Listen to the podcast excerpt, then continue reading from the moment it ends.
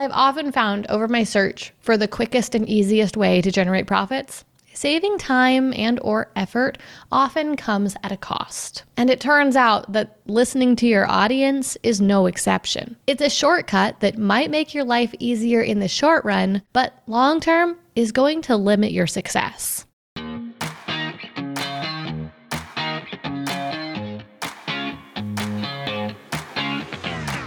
We became entrepreneurs because, more than anything, we want freedom. We want to be in control of our own schedule, income, and life. But unfortunately, that isn't always the reality of being a business owner. I'm Gillian Perkins, and I'm on a mission to take back entrepreneurship for what it's supposed to be. In every episode, I'll share with you how to get the most out of every hour you work so that you can work less and earn more. Let's get to it. It's some of the most popular marketing advice out there. Listen to your audience. We're told it's the secret to creating content and products that our audience will eat up. And it sounds logical. Surely the easiest way to make people happy and get their attention in business is to give them what they want. So we survey our email lists, chat with our customers via DM, study our YouTube comments, and engage in Facebook groups. Well, maybe not so much that last one anymore. Facebook is kind of yesterday's playground. But I've been doing things like this ever since my audience first started growing, now about five years ago. And really, even before that, when I started studying the audiences of brands similar to the brand I wanted to build. So let's first talk about the good side of listening to your audience, because there truthfully is a lot of value in doing so. I've been able to find countless viral content ideas and ensure that the products I spent my time creating were things that there was actually demand for, which, by the way, is essential if you don't want to risk wasting your time. And that's why we double down on market research in our program Validate. Beyond that, listening to your audience just also makes it straight up easier to decide what to create because it means that I don't have to try to think of a good idea or try to figure out which one is best. All I need to do is think of several ideas and then ask my audience which one they want. It's almost too easy. And that's where we come to the dark side of listening to your audience. Now, I've never been one to knock something for being easy. I mean, that's practically the reason I started my online business. I wanted to figure out how I could earn more while working less. But as I've often found over my search for the quickest and easiest way to generate profits, saving time and or effort often comes at a cost.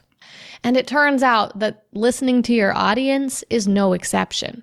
It's a shortcut that might make your life easier in the short run, but long term is going to limit your success, at least if you rely too heavily on it.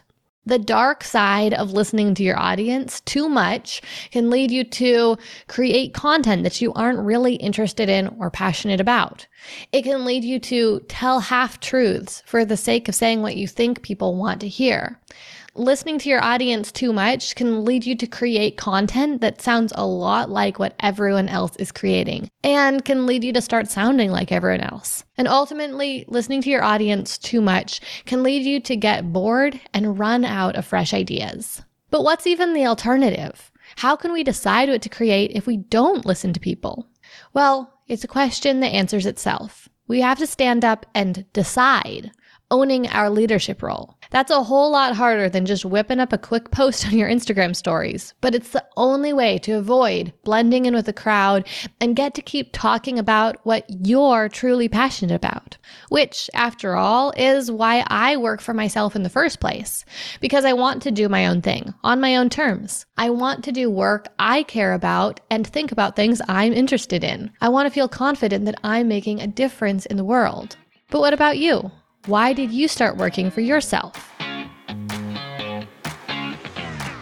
Allow me to interrupt for just a minute to tell you about a brand new podcast series that we recently released. It's called The 100K Method, and it's all about how to successfully scale your course to six figures and beyond. This podcast series is perfect for you if you're interested in making a living with your online course or with a membership site, but you're struggling with turning your course into a consistent stream of income. Maybe you've created your course, maybe you've even launched it, and maybe you made some money, but is it enough to live on? Is it enough that you can replace your job with it and work full time for yourself? If not, then this podcast series is for you. Check the description of this episode for the link to find the 100K method and tune in, or just visit gillianperkins.com slash 100K method.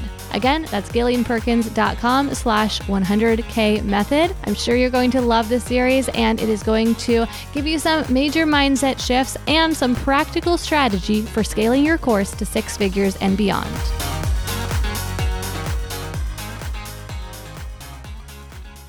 Now, personally, if I just wanted to make as much money as possible, then I'd probably start a company that offered financial services or something like that. But that's not what I want. I want to make a great living doing work I love. And the only way I can keep doing that is to keep doing what I want, not just what the people want.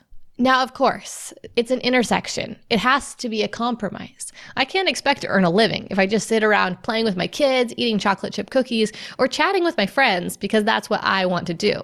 To have a profitable business, I need to provide something of value for my customers. It's the most basic Venn diagram of business. On the one hand, you have this big circle full of all the things that you love doing. And on the other hand, you've got a big circle full of all the things that are valuable to others. Well, Fortunately, there's an intersection between those two circles, some things that fit into both of those categories, things that you enjoy doing and are also valuable to others. And those are the projects that make the most sense and make the most money for us to do. Now, hopefully, this is obvious, but it's one of those things that's a lot easier said than done. So, how do we do it?